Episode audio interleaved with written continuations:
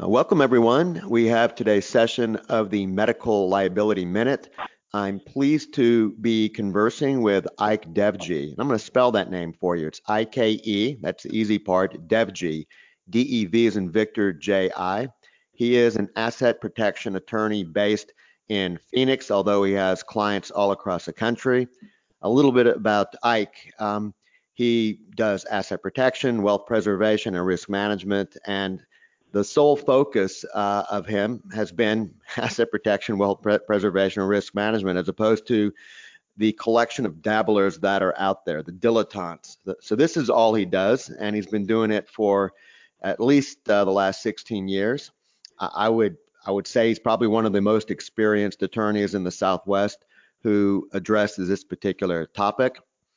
The client base of about five thousand, uh, many of which several thousand of which um, are physicians.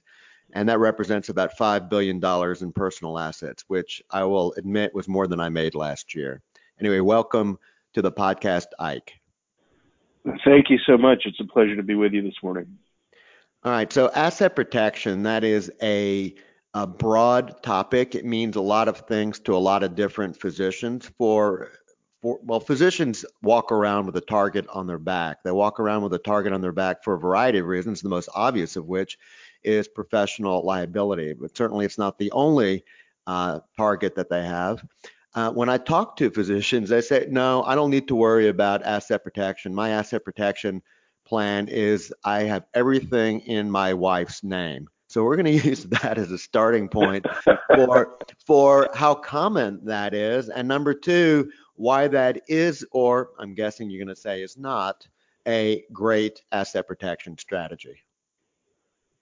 Well, I'm I'm I'm glad you started with that one. That is a a common myth uh, that unfortunately many physicians are operating under. Where what I hear very often is is exactly what you said. I don't own anything. And then when I delve a little deeper, I said, well, okay, I understand that you, you do you actually not own anything? Well, it, it's all in my wife's name, or it's all in my husband's name, or even worse, it's all in the name of one of our children or another relative, for instance, the brother, the brother-in-law. And in those cases, what we see is that people who feel that they have high risk levels, high liability, and significant assets are giving assets to other people to hold in their name in what I guess we would call a constructive trust setup, with the hope that that person is not going to run off with that money, die with that money and leave it to somebody else, uh, divorce you and take those assets, and that this ineffective transfer in most cases would actually be a shield against a creditor. So we have a whole bundle of mistakes to unwrap in that one statement, I don't own anything. So, so you would need, so at the very least, if you engage that strategy, you would need at the very least a crystal ball. You would need to be able to determine that going forward, that the wonderful, loving relationship that you know everything about will continue to be a loving, trusting relationship till the end of your life. Is that an accurate statement?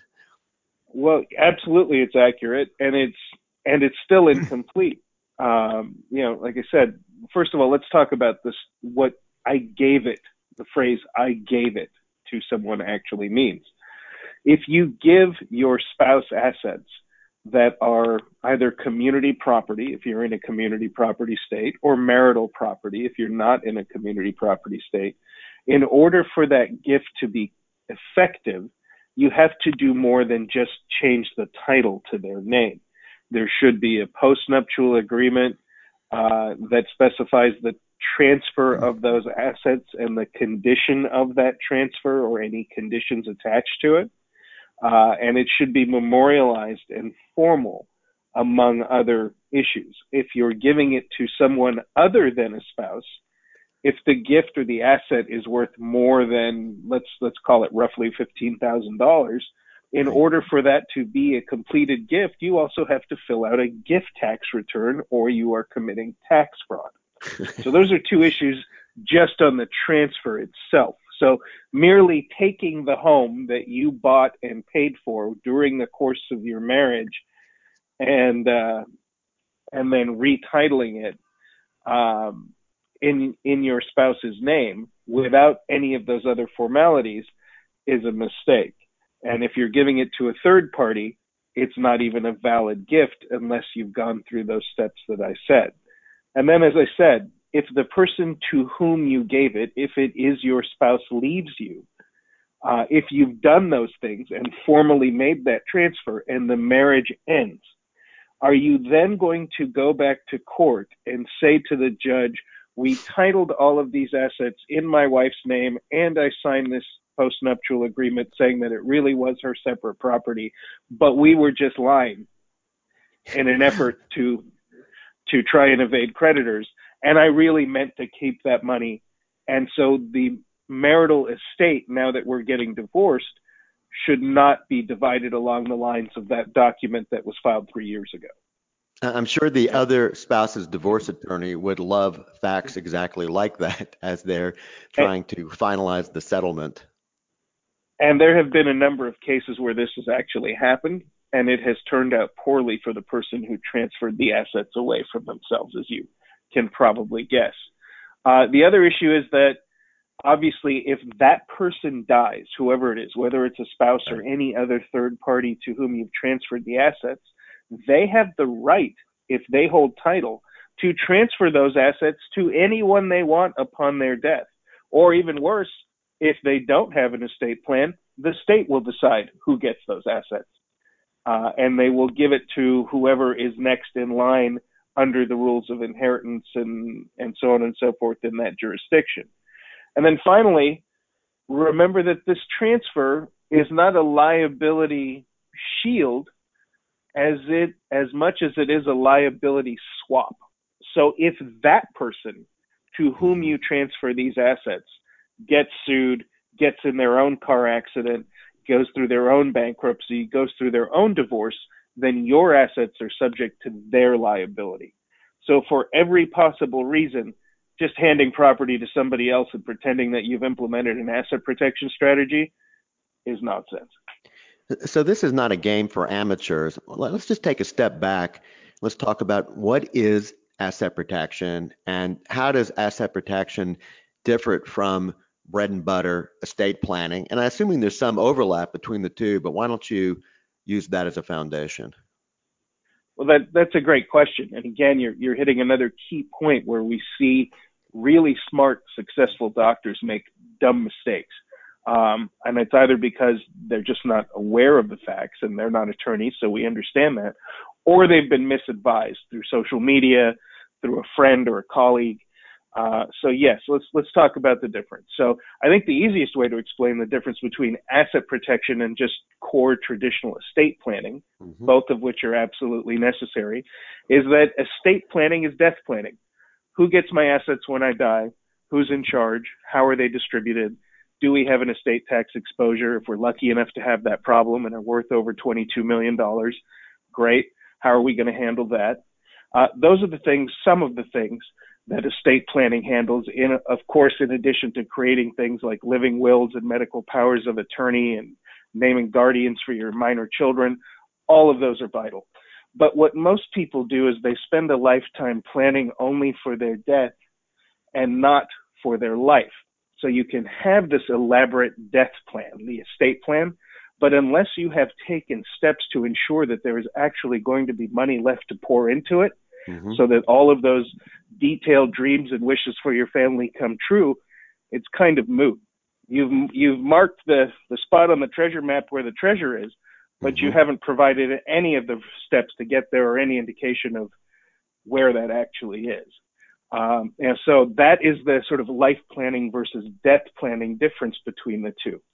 Any competent asset protection plan, which I say plan, because it's dangerous for us to talk about asset protection as a thing. It is not a trust. It is not a partnership. It is not a corporation. It's not the, uh, it's not an offshore trust that I might put in place for somebody who's financially qualified. It is all of those things and a comprehensive defensive insurance program mm-hmm. of multiple layers. And first and foremost, it's what I call clean living. The three layers of asset protection, if we start at the top, are number one, what I call clean living. Let's not do stupid things that get us sued in the first place. Let's have compliance standards. Let's be good leaders. Let's enforce good habits in our practices or our businesses. Let's hold our families accountable when they're not acting in a way that reduces liability. So that's the first layer, is clean living and habits and compliance. So, so the second layer is insurance. Include, so clean living would also include don't take crazy, unnecessary risk, or to the extent that you're aware of the risk, do what you can to mitigate it.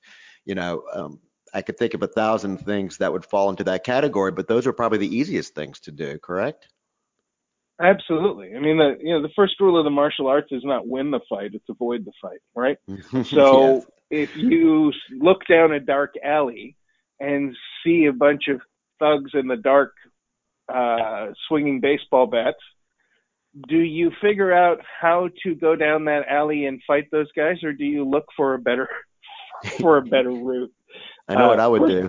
Pers- per- personally, I'd go around it, um, you know, but there are circumstances where that's not possible. Right. So if we go back to our three-layer analogy, yes, it's first it's avoid the harm, mm-hmm. then it's be insured against the harm, and we're going to talk some more about insurance, I'm sure. And then finally, at the bottom, the last layer is the legal tools, which are the last line of defense, never the first line of defense. If our risk management and our insurance fail, then let's have some real strong legal tools in place to make those assets uh, legally distinct from yourself and from your personal and professional liability.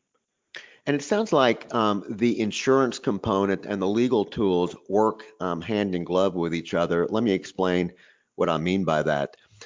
If you are, and I'll use the word bulletproof, but I know you're never completely bulletproof, but if you have a bulletproof legal strategy and you have plenty of insurance, what you're telling the other side is that I have insurance, I can make a payment, I need you to be reasonable.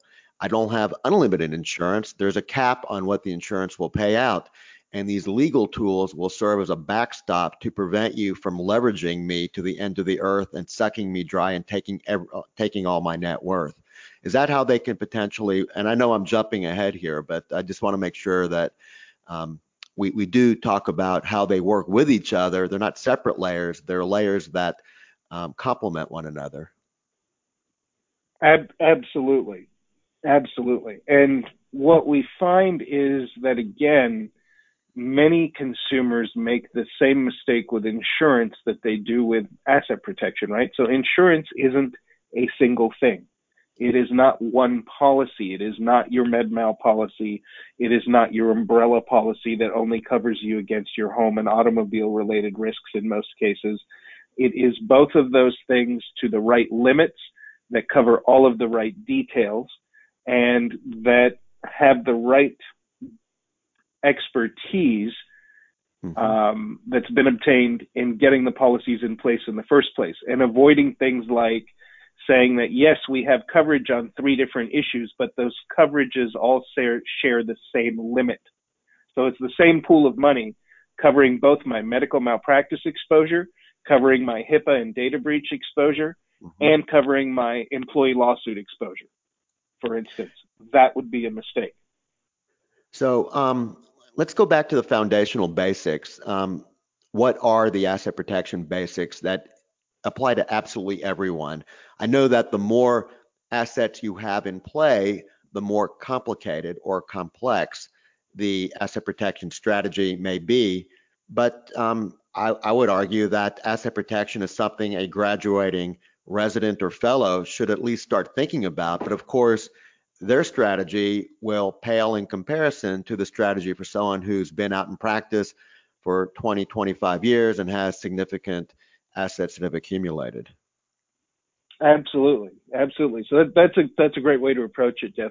So let's take let's take two different examples. Let's say we're talking to one doc who's you know a baby doc who's thirty years old, and yeah. then another doc who's fifty-five, and he has a mid seven-figure net worth, and the thirty-year-old has um, twenty-five thousand dollars in the bank and three hundred grand in student debt.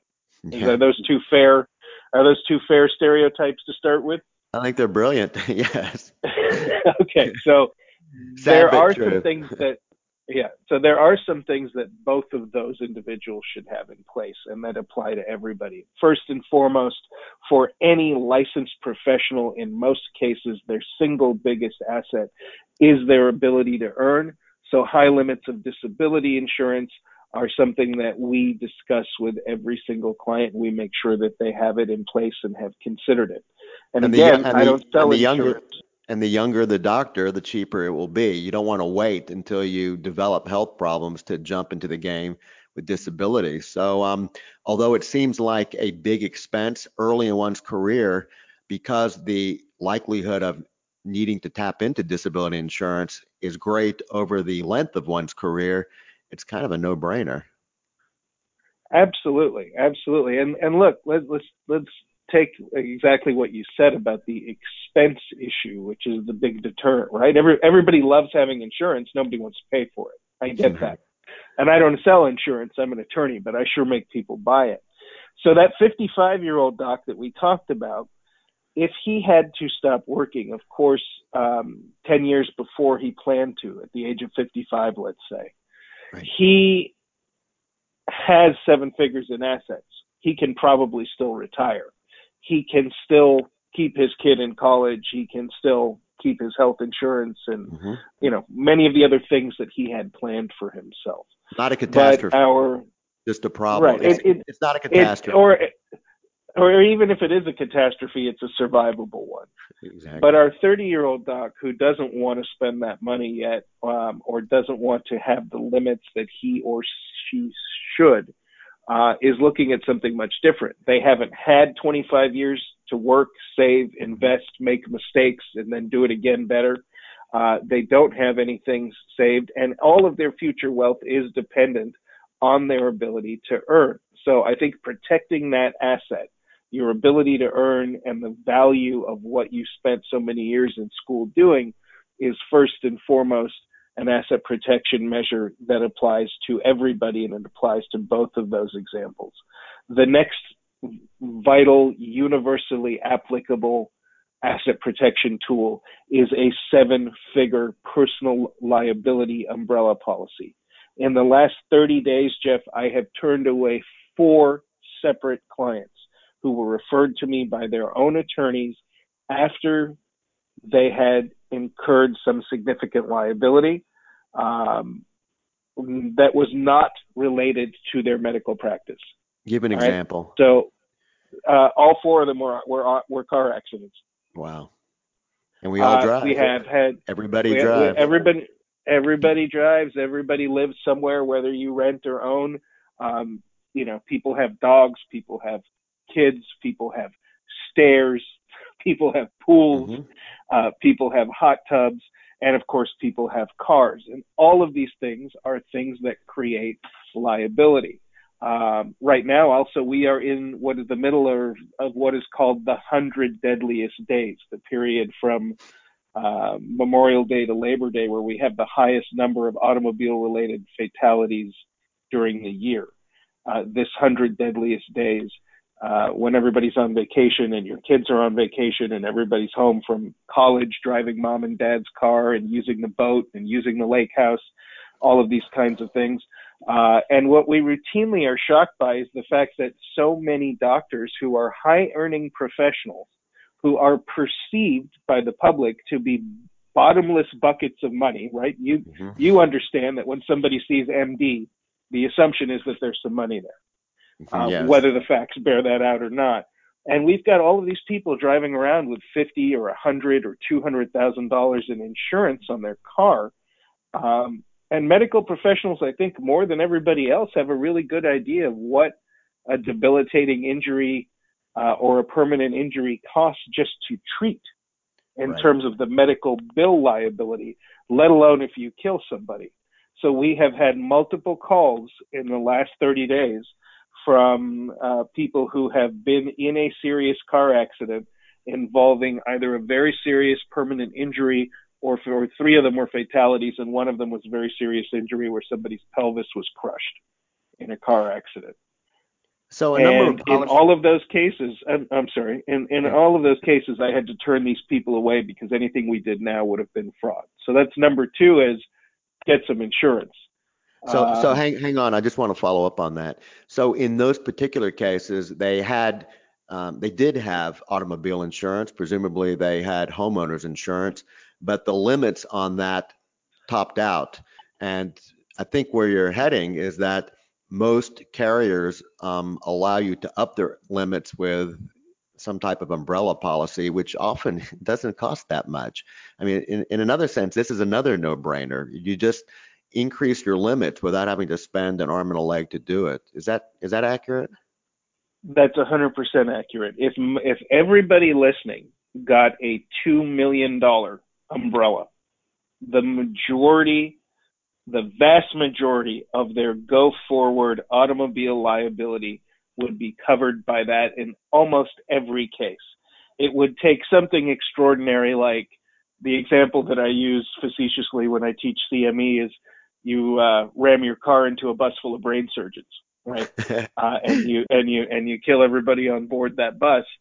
That obviously would be a very significant multi-million dollar exposure. But for most people, in most accidents, even very serious ones, spending that extra five or six hundred dollars a year to have a couple million dollar umbrella in place would protect you from the vast majority of all of the automobile exposure that you would have going forward. And, and, and it's just it's just math. I, I asked one of my friends who's a personal injury attorney.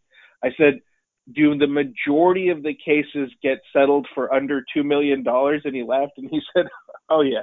He said, even the ones that go to trial, are most of them are under two million dollars. He said that it's very rare that we, we get lucky enough to get one over that. And he says, and when we do, we go after it very aggressively. But and, and said, yeah, two million dollars would keep most people safe. Well, the thing is, there, there are also other collateral benefits to an umbrella policy. And correct me if I'm wrong. Um, I think that when Bill Clinton was sued civilly for sexual harassment, et cetera, that his um, his homeowner's um, umbrella policy paid the legal defense, which was significant um, for that claim. I don't know if that would do it going forward, but there are other things that are covered in an umbrella policy that are often not seen or noticed in your regular homeowner's policy, correct? That is one hundred percent correct. And this is especially true for those uh, of your listeners who have children.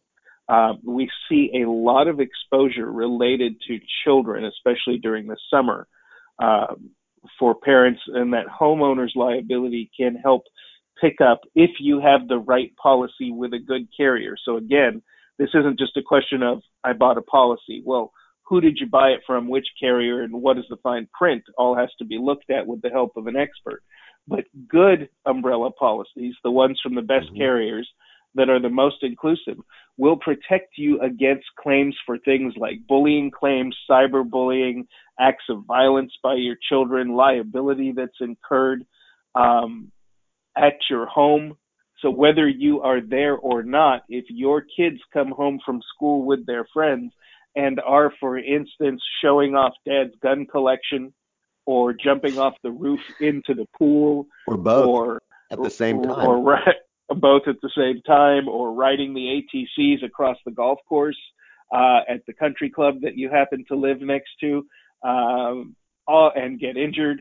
All of these are actual real things from uh, either my childhood or my client base. I won't diff- I won't tell you which ones are which, but, but um, these are things that we see routinely. Uh, and the one issue that doctors have in terms of looking at themselves um, and appraising their own risk is the only thing most doctors ever think about or worry about is professional risk.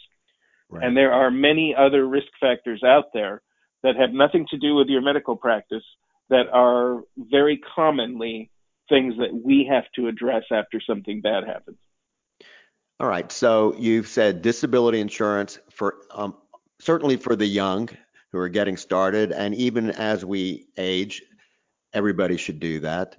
Number two, low cost, high yield, high limit insurance, typically in an umbrella policy. Now move on to the next bucket. What other types of insurance would be those that uh, make sense for the vast majority of physicians, regardless of amount of assets they hold and or their age? Well, um, we increasingly see life insurance becoming an important part of somebody's go-forward plan and the emergency plan for their family. And unfortunately, we don't discover where those, de- many families don't discover where those deficiencies are until a tragedy happens. Uh, we also ask young physicians who have very significant student debt that may be six figures, if their parents or some other individual has guaranteed that debt for them.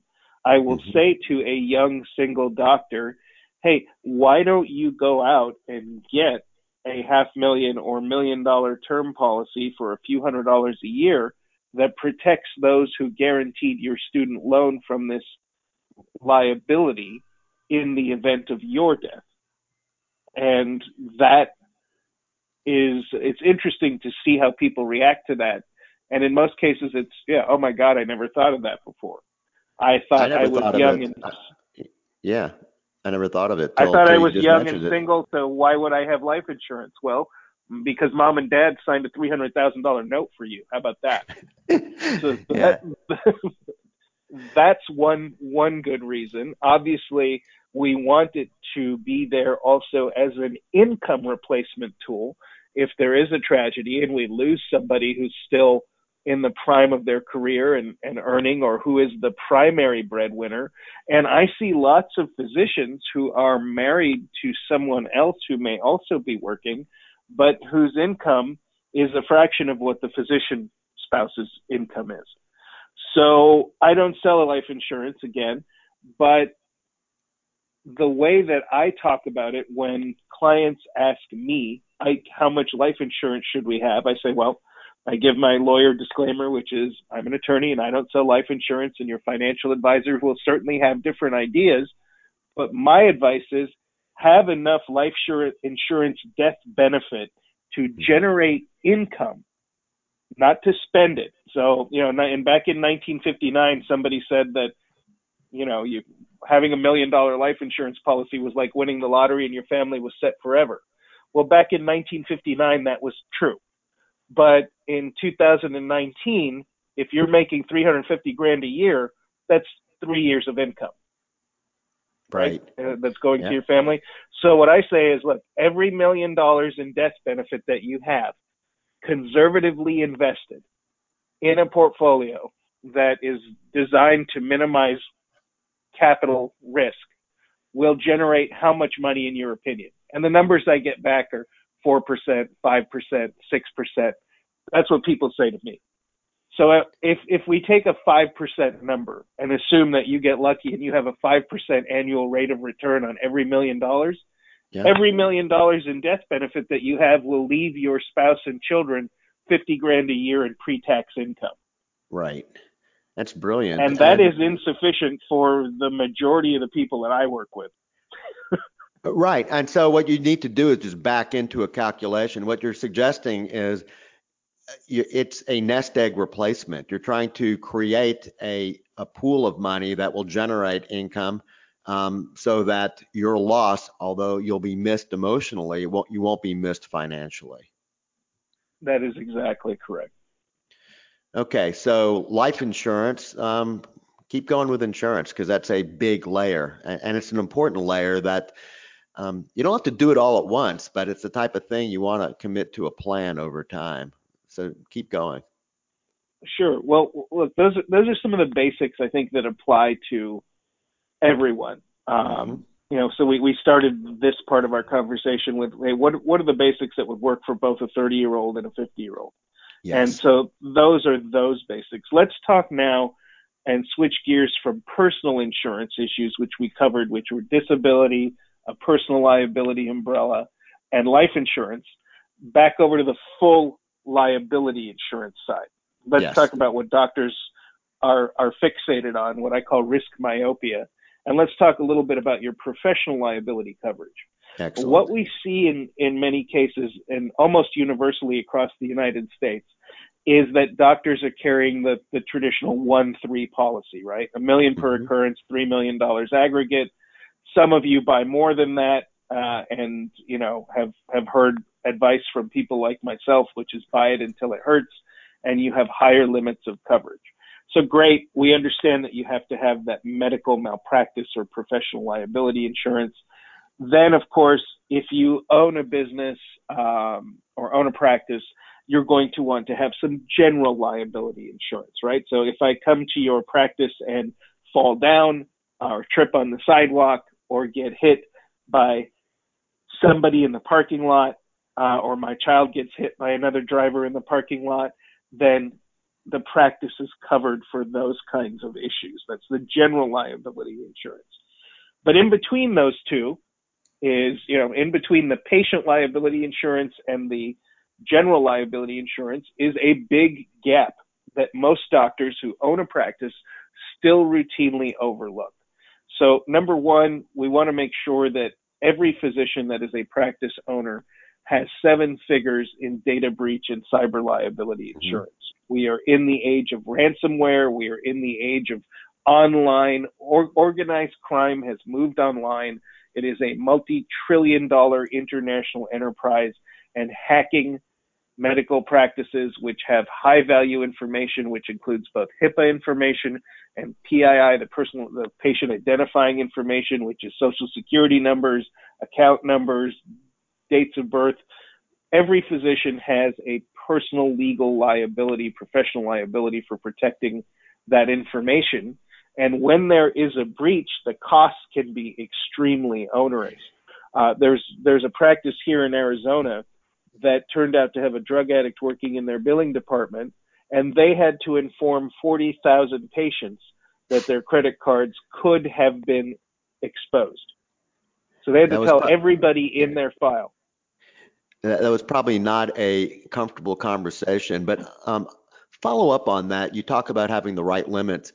I know that many, perhaps all professional liability carriers give HIPAA insurance, cybersecurity insurance with low limits, limits to the on the order of twenty-five thousand dollars or fifty thousand dollars. And I can't tell you the number of doctors I've spoken with that say, hey, I'm already covered. I don't need to worry about it. I, I cannot, I can't even imagine how quickly that twenty-five or fifty K would fly out the door um, without having, you know, gotten the job done. What do you think? Uh, yeah, th- those limits are, are vastly in, insufficient. Uh, we like to see seven figures in coverage on that issue. We also like to see, this is another area where we get the same response that you just give me, gave me, which is, hey, I've got a, a rider on my basic policy of fifty grand or twenty-five grand for the data breach. People say the same thing about their E P L I, which stands for Employment Practices Liability Insurance. Yeah. But which consumers refer to as employee lawsuit insurance because it's the same four letters in the acronym, it and is, it's also right. accurate. Uh-huh. Uh, so it's so E P L I insurance is another thing that's often handled the same way, where I ask one of my physician clients as part of the sort of onboarding, fact-finding exam process, hey, do you have A, B, C, and D? And if they answer yes, then I ask what the limits are. And I inform them that merely having riders of twenty-five or fifty thousand dollars on areas like this that have six and seven figures liabilities attached to them is insufficient. Um, it is not enough coverage, and it shares the limits of your base medical malpractice policy as well. Yeah, it's so true. It, all right, so I don't like shared limits, and I don't like low limits on those issues in particular. And when docs argue with me about this, I ask them if they know what the average sexual harassment verdict in this country is. And they routinely respond that they do not. And the answer is that it's five hundred thirty thousand dollars. That's the award without the cost of the litigation itself. And those can be very expensive lawsuits to litigate, just to defend and show up, et cetera. And what's interesting is that the cost of purchasing those types of policies, in particular an E P L I or employment li- employment practice liability insurance policy, it's not crazy expensive. It's actually it's actually a drop in the bucket, certainly compared to what most people are paying for professional liability. Because it's reasonably low, you get to sleep well at night. Absolutely. Uh, to give you an idea, and again, I don't sell insurance, and this isn't a quote. Neither do I. Neither do I. Uh, right. But But I recently had a cardiology practice where the owner is my client, and I insisted that they get quotes on a bunch of this kind of coverage that they were missing. And we had a top-notch multi-line commercial insurance broker go in. And for data breach, cyber liability, R A C audit insurance, which covers the Medicare, Medicaid payer audit, audits, mm-hmm.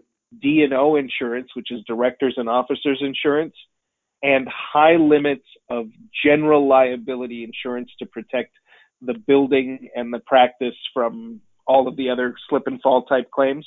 Um, by the way, slip and fall claims are the leading cause of uh, workers' comp and workplace injury claims as well. Um, we we had this person get a quote, and to get a million dollars in each of the areas that I just rattled off added up to about fourteen thousand dollars a year for a high-grossing cardiology practice. What that did was provided a six million dollars cushion against any of those ex- exposures um, for for that amount of money. And when the practice owner predictably balked at adding that expense, I explained to him that the first time he had an exposure in any one of those areas, and I had to walk him into qualified counsel's office to be represented, the retainer payment would probably be somewhere between ten thousand dollars and twenty thousand dollars to the lawyer on the first day on just one of those issues. And that, that same expense would have protected him not only from that cost of defense, but against all of those other issues that we just discussed.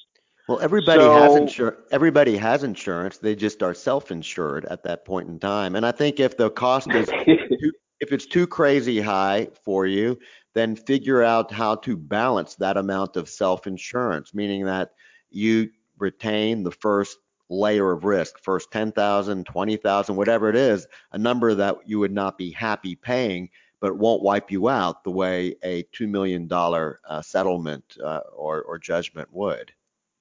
Exactly. And if you can't afford the million dollar coverage in all those areas that I just talked about, exactly as you said, increase your deductible and start with a lower limit and raise it when you can. So yeah. I would say that, yes, a twenty thousand dollars deductible with a half million dollar limit is certainly going to beat all day, every day, the fifty thousand dollars rider on your medical malpractice policy.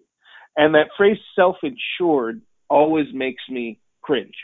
You are either insured or uninsured. There is no such thing as self-insured, um, yeah, in my opinion. And part of the part part of the advantage of having some wealth and being a high-earning professional is that you can take a small amount of money that is predictable and finite on a monthly or annual basis and transfer a huge amount of risk to a third-party insurance company for that amount of money every year. That is part of the power of wealth, and people don't use that power to protect themselves.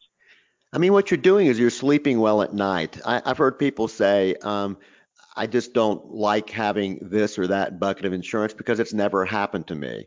And here's my argument. You know, I have life insurance among other types of insurance, and I actually don't feel cheated if I don't die. It's not a horrible outcome for me. You know, I've got good outcomes either way. So if I live, great. Uh, I don't cash in that policy. If I die, then the people who will benefit will, you know, will be glad I made that decision. So, um, you know, it is funny. Physicians as a group tend to, uh, although we are extremely well paid for what we do, we tend to be not so forward thinking about risk mitigation and having a long-term plan to, to think about these risks, because when it happens, if you're not prepared, it's too late. At that point, you're paying out of pocket. And to your point, you're right. Insurance is distribution of risk, um, mitigation of risk and distribution of risk. If it's concentrated in just you, by definition, it's not insurance. So I would agree with you on self-insurance um, is is an oxymoron. It makes it makes no sense. Absolutely. Um, all right. So um, I do want to ask you about professional liability coverage, because doctors do think about that. And there's an interesting statistic that I saw, which said that um, many, if not most doctors, have one million dollars and three million dollars aggregate limits. And uh, in the vast majority of cases, even when the damages to the patient are significantly higher than that, um, if you do settle, it'll be within policy limits, meaning that one and three million are adequate for the vast majority of cases. We've also seen data which suggest that settlements and judgments for those who carry higher limits, like two and four million, are higher.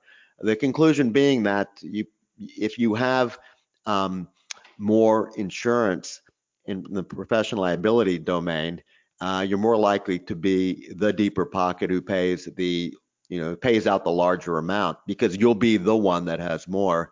And I know there's a lot of tension between that, particularly since getting the higher limit for professional liability is is really expensive. The numbers that you're talking about for that giant bucket of business liability uh, by, uh, liability risk is reasonable, it's low, it's not crazy, but the difference, you know, for a neurosurgeon between a one and two million dollar policy is not pocket change. It's a pretty significant amount. So, so talk about the tension, and then that may be a reasonable segue to start talking about some of the legal backstops to to make sure the other side behaves in a more reasonable fashion, um, because insurance works together with legal domains to um, to keep you out of harm's way. Yeah, that, that your question makes a lot of sense to me. And, and frankly, Jeff, it's not one that, that that idea that you shouldn't have too much insurance because you it makes you a bigger target. That wives' tale n- applies not just to professional liability insurance, but I have seen that same bad advice given from one doctor to another, like a communicable disease, in multiple social media formats, where there are Facebook groups or Twitter discussion groups or LinkedIn groups, where I've heard that same thing said about liability insurance. And that is exceptionally bad advice.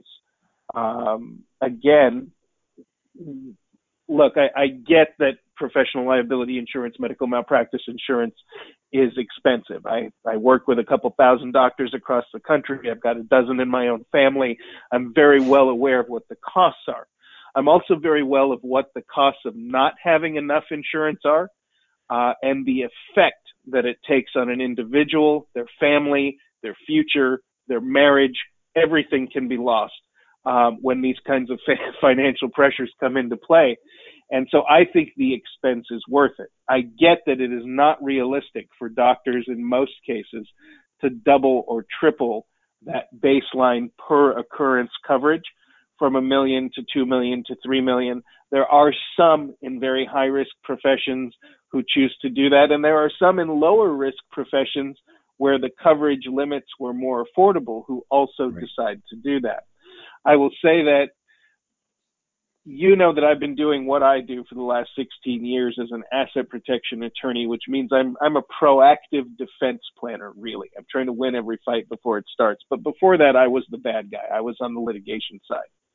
So I've seen things from the other side. And I'll just put it to you this way. Yes, it's exciting to know that there is coverage in place that will cover the liability that a plaintiff's attorney is complaining of. It's good to know that that coverage is there, and that is something that certainly they will go after. But the idea that if you don't have any coverage beyond that, those basic limits, then your liability ends is absolutely incorrect. If we as attorneys feel that the individual behind the policy has both liability and collectible assets, meaning assets we can actually reach, we are not just going to walk away from the table, we meaning the lawyers. Remember that the thirty-three percent that you see advertised on T V can be fifty or even sixty-six percent if it goes to trial. The law firm has become a partner in a business venture. And if the individual is collectible beyond the limits of the insurance and the liability justifies pursuing them beyond the limits of the insurance, and that liability could be pre-judgment liability or post-judgment liability, right? So in some cases, something happens and they'll look at what happened and they'll say, let's get as much as we can from the carrier. We don't think we're going to get much more than that at trial. And this could be a car accident or it could be a MedMal claim. If then, and then we'll say, look, the carrier has offered us five hundred thousand dollars against your million dollar policy. We're going to take that and move on. Fine. That is the best case scenario. Then there are many other real world scenarios where that is not the case, where something egregious has happened, where there is an unsympathetic defendant or there is a sympathetic plaintiff. Um, you know, and remember that, you know, a lot of this A lot of this turns on who, who was believed more and who told a better story and who looked cuter on a particular day. These are subjective decisions that are made, made by third parties about your financial future. Uh, so in those cases where there is a fact pattern where that could lead to liability in excess of the policy, then we go to the other thing you mentioned, which is what do we do to try and limit the exposure to the policy, and what can we do to make the policy more effective and complete source of recovery for someone who has a claim against you? And the answer is don't have assets available. That means don't have non-qualified taxable assets and savings and investments in your own name. Have them in a legal structure. Don't have the three rental houses in your own name, and that's a whole other area of liability. Have those wrapped up. If those things produce, if, for instance, if you have your investment real estate properly owned in separate L L Cs, if the fact pattern demands that, great. The next question is who owns the L L Cs, because the income coming out of those investments that you worked so hard for is also exposed to your creditors. So they they might not be able to take the rental house that's in the L L C. They might not be able to take the L L C itself, but they can sure as hell take every dollar that comes out of it and then it's sent to you personally, if they have a judgment against you. If you have a home that has significant value above your state's homestead limit, then you should certainly look at strategies that might be available to protect your home. So I recently got a call from one of those four turn-down calls that I mentioned early in our conversation about a car accident. That person owns a two million dollars home in Paradise Valley, free and clear. So you better uh, believe that that that is going to be an asset that is going to be dis- easily discoverable and available to the plaintiffs. Um, so we and want that house can't and that house can't go anywhere. It's not as if that, that house is a fixed asset. Every state treats this differently. Florida, for example, and we'll talk a little bit about Florida in just a minute. Florida, I think, has an unlimited homestead, so the sky is the limit for your protection in Florida, which explains how some people like O J ended up in Florida. Uh, but there are other states where the protection for your home is actually minimal. I mean, it's probably on the order of ten or fifteen thousand dollars, not not a whole lot. Yes, most most states um, have homestead that is insufficient for the equity values and luxury homes that many doctors like to have. Um, Yes, there are a small handful of states like Florida and Texas being the two most notable examples, and there are a couple of others that have very high homestead limits. Uh, Arizona, for instance, has one hundred fifty thousand dollars. The area of town where my office is, the, the median uh, house price in the zip code where my office is is one million dollars. Okay, so that tells us that there is a significant gap between how much equity you have exposed and what the state protects in at least forty-three states. So you're right? If we assume about- that seven states have, have high or unlimited homestead protection, well, the other forty-three don't, and you have to protect that yourself.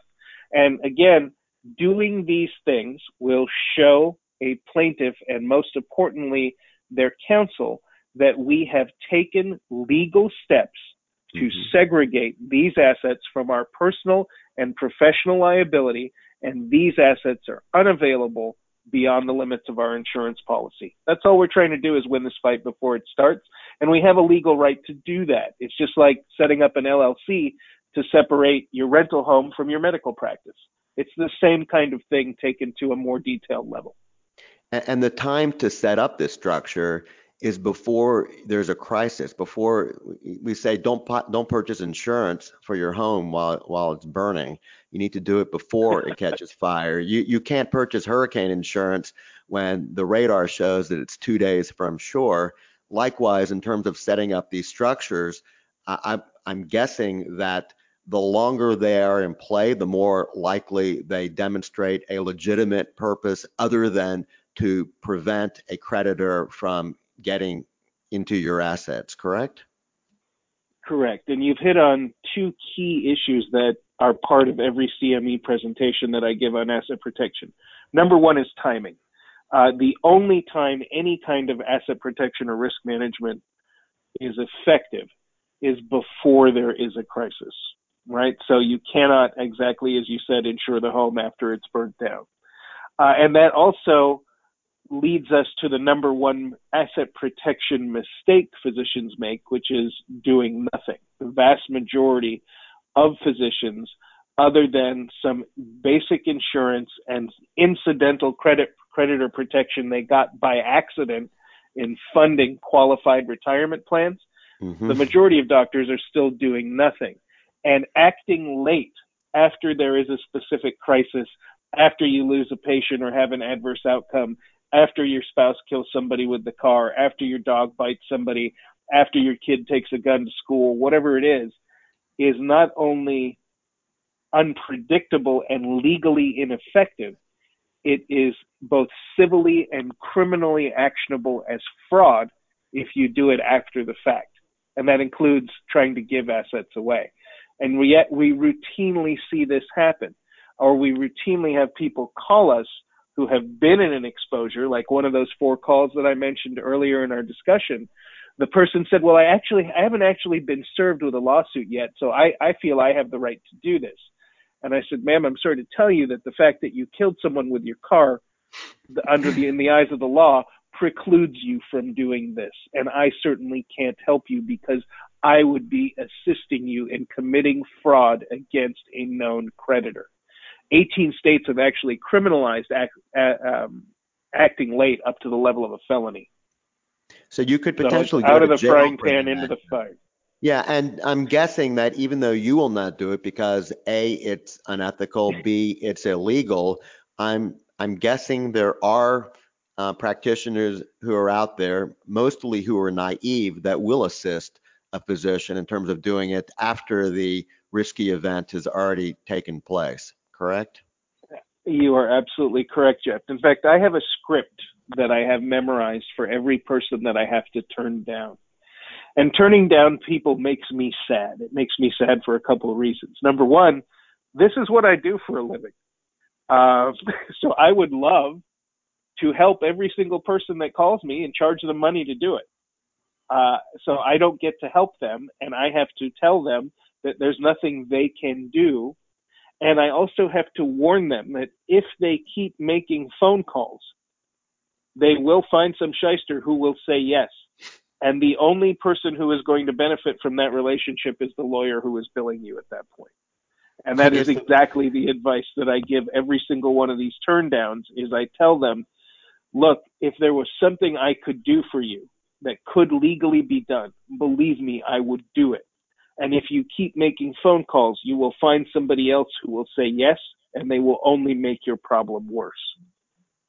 The, the magic words, uh, it's called fraudulent conveyance, and I don't know the actual legal definition. I'm sure you know it by heart, and you you you live it and breathe it, and probably it comes out in your dreams every night. Uh, but uh, yeah, I know I'll rattle it off for you. Yeah, do, do it, please, because it is the one thing that you do want to make sure that we've driven the point home. There are both civil and criminal pen- penalties for acting too late. I mean, when it's when it's too late, you really can't do anything, but you can certainly make it worse. And the last thing you want to do is take a bad situation, which is potentially solvable, not in a happy way, and turn it into a frigging catastrophe through a fraudulent conveyance. So, so dive that's, in. That's absolutely correct. So the terms of art that we use is, on the legal side are, are fraudulent conveyance, and then more currently, voidable transaction. In fact, the term voidable transaction is in such common usage that it's become what we refer to as the U V T A, which is the Universal Voidable Transaction Act, which basically is being adopted nationally as the standard. So not only is it a fraudulent conveyance to try and move money away from yourself, and let's let's talk about what that includes. That would include a sham sale. Like I didn't I didn't give this house to my brother, and I sold it to him in exchange for a note, which he's not making any payments on and never will. Okay, so that that's one example. Uh, giving it away, selling it, trying to transfer it to a trust, partnership, corporation, L L C after the fact. All of those are fraudulent conveyances that will result in the transaction being voided. All right, which means the court can say, yeah, I get you gave the title to this person or this entity, but we are going to go ahead and reverse that since you didn't have the right to do that. So, yes, that can be bad. And in fact, I acted as a fraud consultant, even though I'm an asset protection attorney. I was called uh, by a plaintiff's attorney when a physician injured somebody um, grievously and then went on a fire drill, trying to equity strip their home, quit claiming a property to their daughter, um, setting up an L L C and transferring their automobile or transferring their office building into it. All of these things were done immediately after an accident. And when I went into the mediation with the plaintiffs as a consultant and explained what the defendant had done to the mediator, and the fact that they and their attorney faced both civil and criminal liability for that, um, we left in ninety minutes with six hundred thousand dollars of their life savings over the limits of their insufficient insurance policy. And oh, by the way, this fraud case that I was involved in would have never existed had these folks not canceled their umbrella policy the year before to save four hundred bucks a year. I can see the return or the lack of return on that investment. Ouch. That really, that really hurts. And there certainly are cases that are out there where people fraudulently transferred money to foreign vehicles or foreign trust um, after the fact. And the courts had something to say about it. In fact, they said, you need to bring your money back uh, because you sent it out there illegally, and we're going to stick you in prison until you bring it back.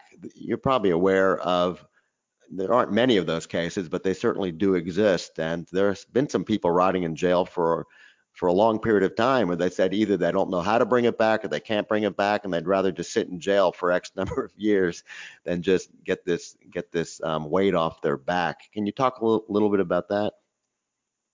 Yes. Um, I, look, I use a lot of offshore for planning for those who are actually financially qualified, and it requires a certain amount of liquidity for that tool to even make sense. But many of the folks that I deal with, um, and especially the group that, you know, that are not doctors, that are higher net worth, that are private, other private business owners, uh, mm-hmm. for many of those folks, it is a very predictable and effective strategy.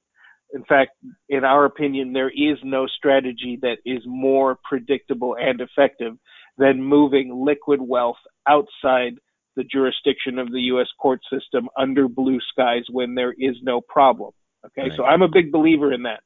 That said, there is no offshore exception for fraudulent conveyance. And in fact, the only way that you can get at money that I have moved offshore for people is to go to that jurisdiction and prove that it was a fraudulent conveyance. That is the only course of action that some of these jurisdictions will even consider.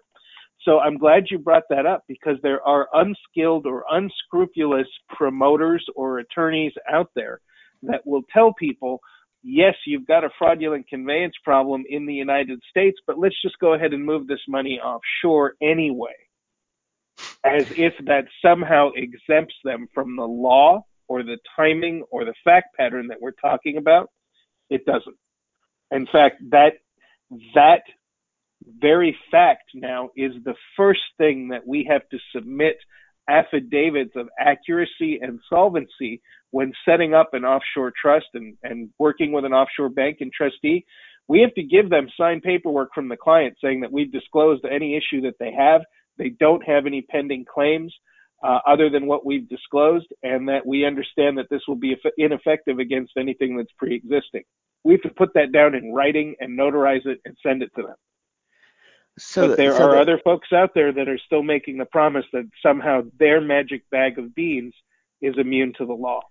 And I know there are entities that are out there. We see them frequently um, either online or in various medical conferences where they will start off a seminar with the traditional scare tactics. And the scare tactics are real because you and I and Uh, professionals in the field have certainly seen doctors on the receiving end of nasty judgments or settlements or threats, et cetera. So I think we can all agree that the risk is real. But then that moves from a discussion of the risk to the solution. And the solution that's often presented is one size fits all. Everybody needs to have these collection of documents in place. And once you have these collection of documents in place, you're safe. You, you are considered asset protected, you're bulletproof, nobody can take anything away from you. I, I always have, I guess, well, let me let me state it differently.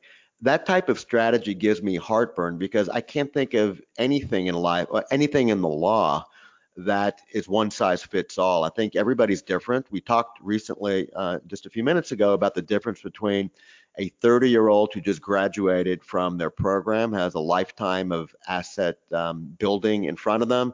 Then you've got the fifty-five-year-old who has collected, who has already built a giant nest egg. I think we would agree that the same program would not be reasonable for both of them, either in terms of the type of protection they need or the cost associated, as well as complexity. The second thing that kind of gives me heartburn about just having a um, uh, a shoe basket um, or, or a shoebox full of documents is that it's not enough just to set it up. You've got to have a reason for it and maintain them, none of which are trivial.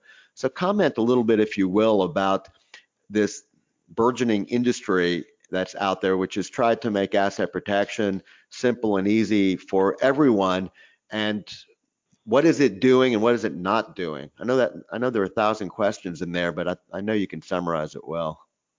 Well, well, we'll hit some of the high points. And, and again, I, I appreciate you recognizing the problem.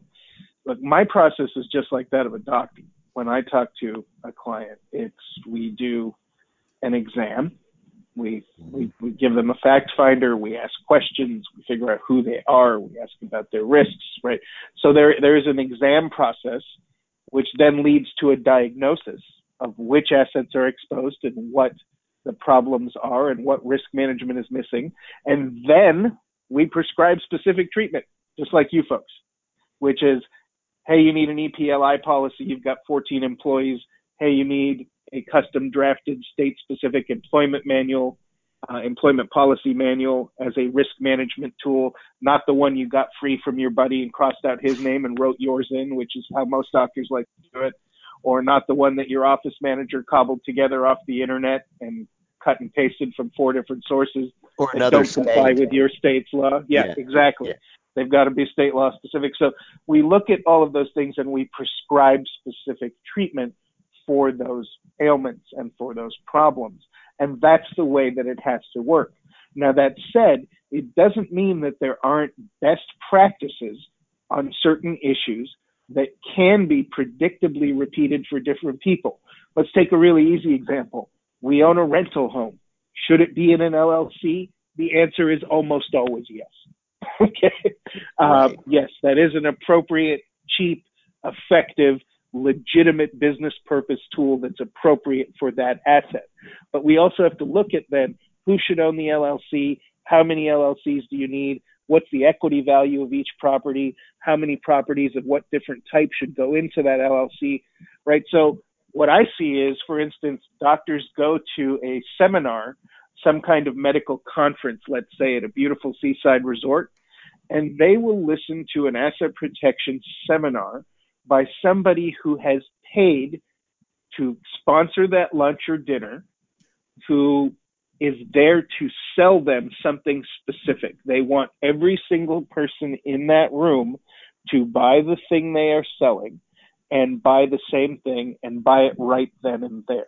And that's typically some kind of do-it-yourself kit or a series of books or D V Ds or an L L C kit. And then what we see is people leave the, the seminar armed with false confidence and then use that tool like a garbage can. I'm going to put my rental property, my vacation home, and the dirt lot we bought in the golf course community that we plan to build on in a few years all in the same L L C. And then what we see is assets with different levels of equity and liability, all mixed and all exposing, ex- exposing each other to different kinds of risks without reason. And that is one very simple um, example of what we see happen with these things. There's also an issue with working with folks who aren't licensed attorneys and with whom you do not have attorney-client privilege. Hmm. So if you buy, if you buy a kit and get advice from a kit seller, a document preparer, or someone who used to be an attorney but now sells books and kits, uh, you don't have a privileged relationship with that person or with that organization. They have no malpractice insurance. They have no professional accountability. They have um, no attorney-client privilege. So all of the correspondence with that outfit and any advice they've given you is fully discoverable under the law. Basically, you are working with the legal equivalent of a psychic surgeon at that point. I think that um, after people have listened to this, and by the way, we've only hit the tip of the iceberg here, but I think um, a natural reaction might be, God, Jeff and Ike, this is um, this is a lot of material. This is so overwhelming. I don't even know where to start, so I probably will just not take any action for the moment. Uh, my, my, my retort typically is, you don't have to do everything today. I think the thing to do is just make a commitment to get started, get a diagnosis. And then once you get a diagnosis, you could talk about sequencing this. You don't, not everybody needs an overseas asset protection trust tomorrow. You want to start with the basics. What's simple, what's easy to do. It it shouldn't it, this shouldn't create stress in your life. It should actually minimize stress in your life. So if it's not sequenced properly, then the, then the plan is not being implemented properly, correct? That's correct. And and I get it can be daunting. It can be scary. Uh, and people are also often under the impression, what we hear from, from the most successful doctors when we talk to them, Jeff, and these are typically older folks who've been in the business for a long time and have a lot to lose. When we ask them why they didn't do anything, they said, I was so busy working, making money that I never took any time to protect right. what I spent the last thirty years building. And then when you say that out loud, it's very counterintuitive. But that is kind of the pace of American life, right? We we get up in the morning, we drop the kids off at school, we go to work, we go to soccer practice, we have to stop and get dog food, and then we have to go home for dinner, and then we have to start over. And we're in between doing that five days a week and then meeting our family and personal commitments on the weekend, do we make time for these things? Um, and, you know, it, it is sad to see people who have worked for a long time lose everything because they didn't take a few hours and spend a little time and money to do what they needed to do. But as you said, this elephant can be eaten one bite at a time. So, you know, the first steps is, you know, some basic steps maybe that we should walk people through is, first of all, know what all of your risks are. You are a um, multi-dimensional individual. Bullseye. You are not just a doctor. You are a parent. You are a business owner. You are a compliance officer. You are an employer. You are a homeowner. You are the owner and driver of a car. All of you are a board member. You are someone who maybe is a solicitor who has gone out and said to you, some of your doctor buddies, hey, why don't we start an ambulatory surgical center? Let's all put some money in together. Well, all of a sudden, then you're a deal promoter with liability. It's important to understand first what your liabilities are. It's important to understand then what you have at risk, um, and to think about which of your assets are exposed. Do I have non-qualified taxable savings and investments like cash, stocks, bonds, securities, C Ds, money market accounts, precious metals that are in my own name that are exposed, and what should we do about that? Do I have real estate with significant equity that's exposed What should we do about that? Do I own real estate that's not adequately protected from me because of the way that I'm holding it? Am I adequately protected from the assets that I own that might generate liability, like my business or the rental property or the commercial property that I bought? Am I exposed to that? So we've got to look at all of these issues to do this right. And I can actually um, send you a couple of links to articles that I've written in medical journals that you are welcome to share with folks that will walk them through both their risk factors and a five-minute self-exam on what you actually have exposed. If it's helpful, I'm happy to share that with you. Yeah, this would be great. So I'm going to give the email address to to get this from us. It'll be info at medical justice dot com. That's info at medical justice dot com.